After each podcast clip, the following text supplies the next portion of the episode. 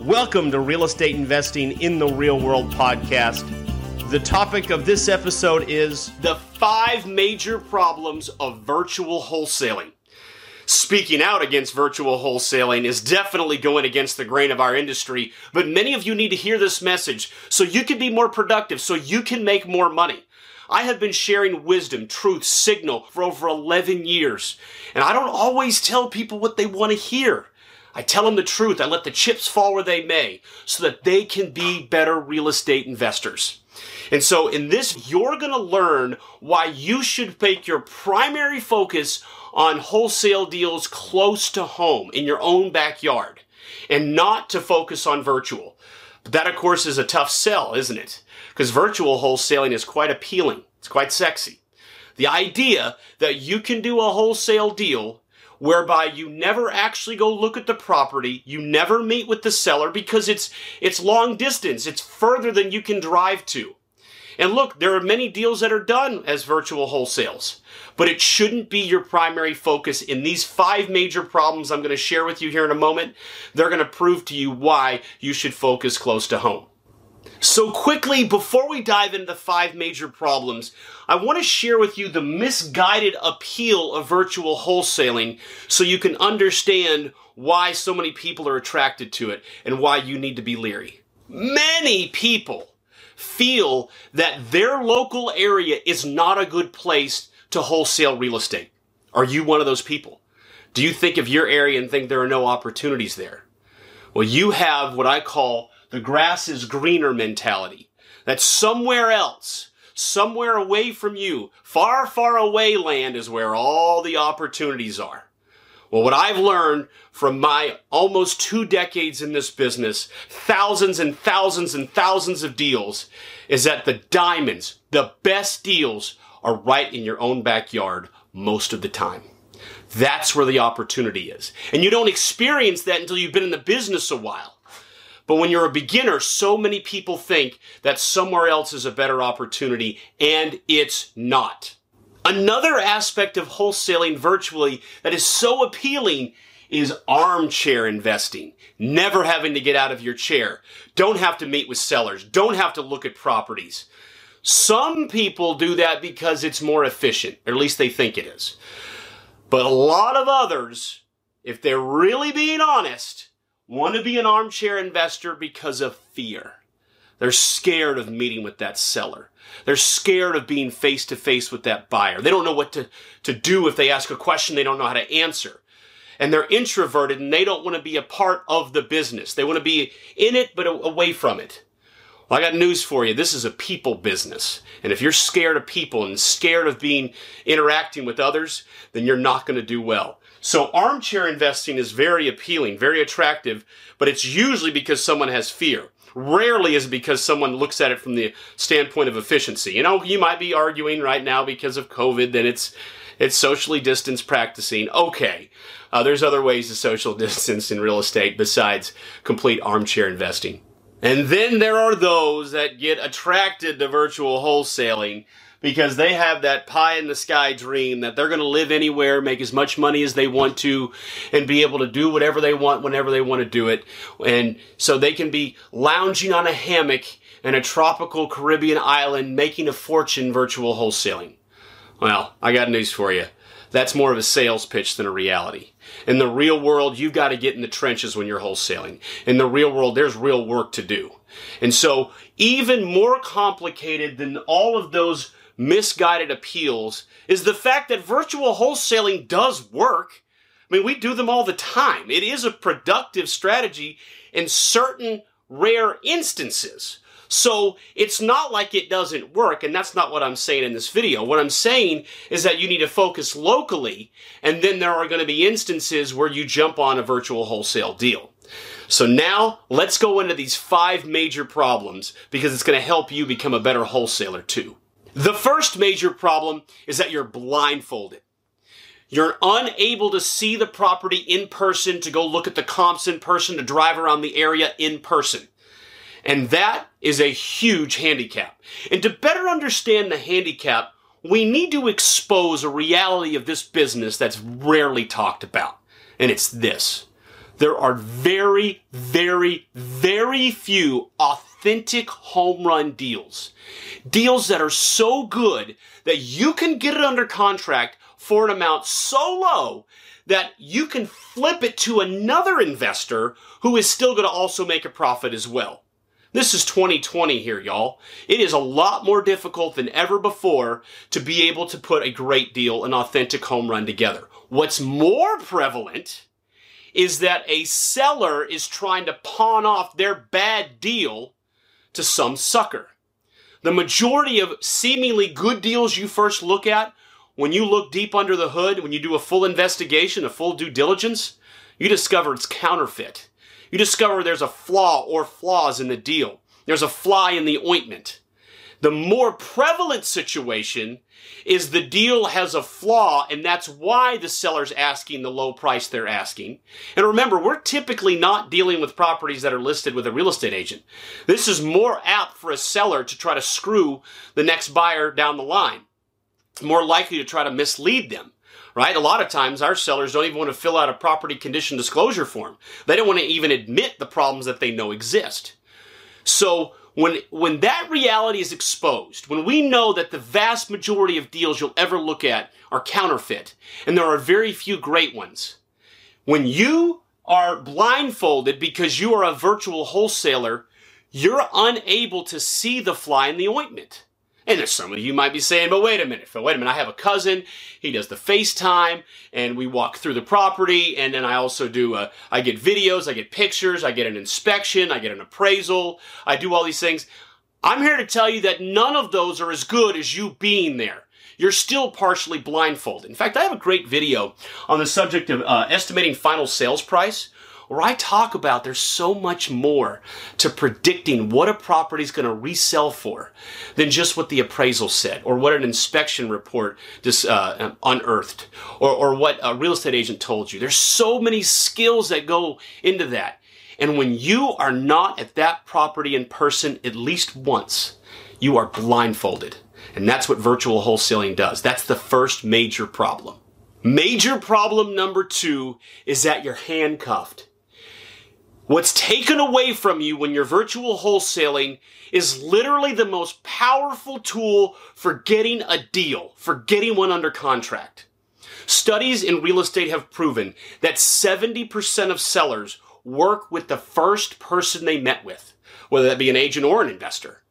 And when you're not on the ground, when you're virtual, you're not there to show up.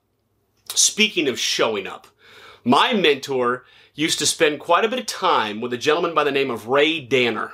Ray Danner, at the height of his career, was the third largest restaurateur in the world. And Ray Danner's axiom on business was this 90% of success is just showing up. 90% of success is just showing up. Have you ever had that happen in your life? You're at the right place at the right time? It's happened to everybody. 90% of success is just showing up. And when you are virtual, you can't quote show up.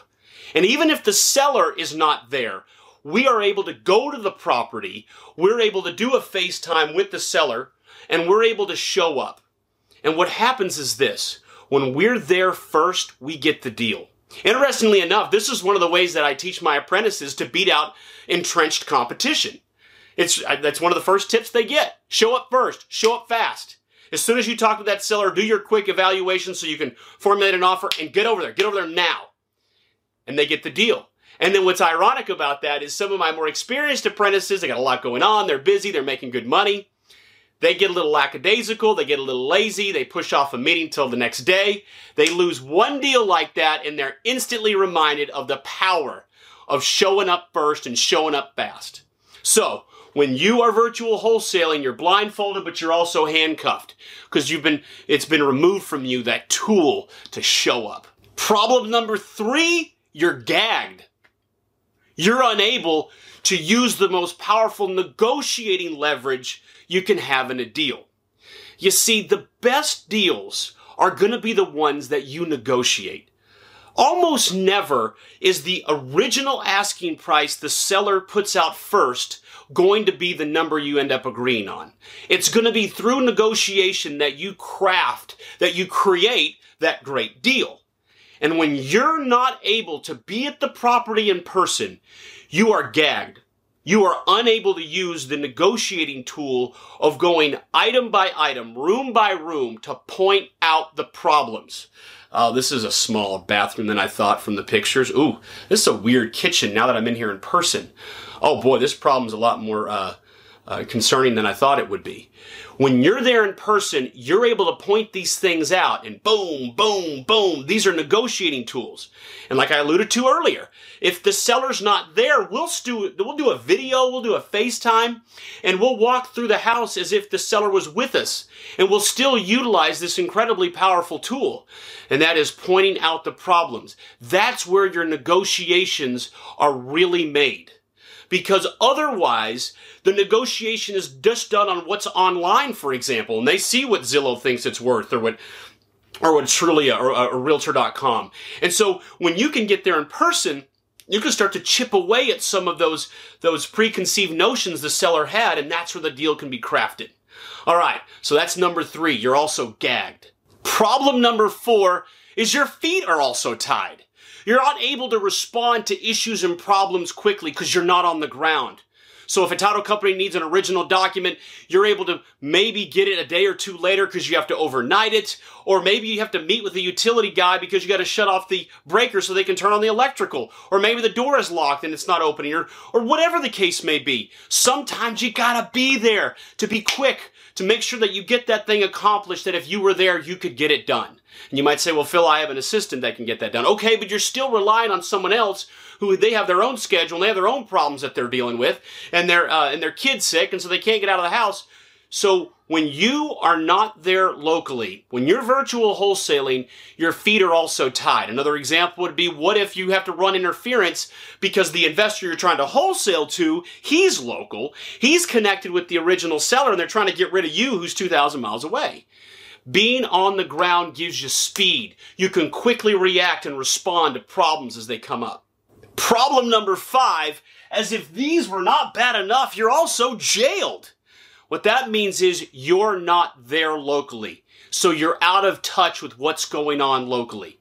I have found so much success in the model that we do, and that is that I'm a mentor and I am a coach, and we have individual local apprentices that I that I work with. I fund their deals, I teach them exactly what to do, and what happens is they're local. They build credibility with those sellers because they are local right? And they build trust with them, which is huge in getting a deal under contract. But it also is huge in working with title companies, working with buyer's agents, and working with everyone else in the deal because they're local. They know if it's going to be snowing tomorrow because they're local, right? They just kind of feel for what's going on. And when you are not local, you're out of touch with what's going on there. And I have found that in many instances to be a huge problem. So, that is the five major problems of virtual wholesaling. You're blindfolded, you're handcuffed, you're gagged, your feet are tied, and you are jailed. Does that mean that you can never do one? No, that, that's not what it means. It means that your primary focus should always be on your local area. And what I mean by local may not be necessarily the house next door, but it might be within 30 minutes or an hour driving distance. So you want to stay local, you want to stay focused there for most of your energy. But what happens if you get a call from a seller who lives in your area now? Maybe they moved to your area, but they still ha- have a house a thousand miles away. Well, that might make sense because you can build credibility with the person. You're not necessarily jailed. You know, you, you may not have that that that great ability to negotiate because you're not there in person, but you might be able to send somebody out there, and that's going to help you with that. But most importantly, it's not your primary objective to be a virtual wholesaler. Your primary objective is to be a local uh, deal maker. And then as the virtual one comes along, ever so often you do it. I have so many examples of our apprentices doing that, but it's on a, you know, maybe it's one or twice a year they pick up one of these things.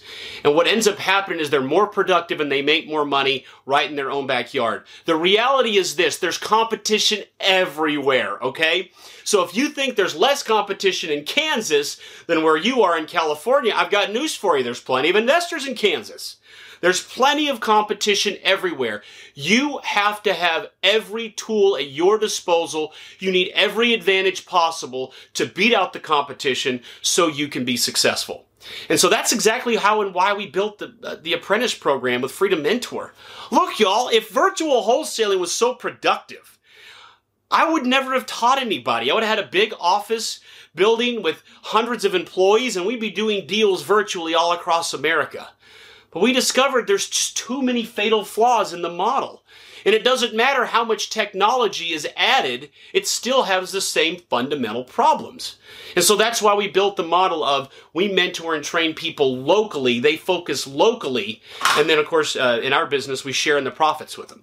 But most importantly for you, try to avoid the appeal of virtual wholesaling and focus on the fundamentals because you'll make more money and you'll enjoy the process. Whereas if you're focused on uh, virtual wholesaling, you're always battling these five things, and ultimately you could have been more productive if you didn't. Make sense? All right, y'all. Well, uh, there's more I could share on this. I mean, I literally could have a PhD dissertation on more and more about this subject, but I tried with a little bit of brevity give you a great understanding of this, and uh, and I hope that as uh, as we continue here in uh, this this crazy world we're in, I, I, hope you can continue to benefit from this marketplace. Uh, we've made more money uh, in real estate investing in 2020 than we have any year in my entire life. It's the best year I've, I've ever seen, and it's only getting better. So um, don't believe the doomsday reports. It is an amazing time to be a real estate investor.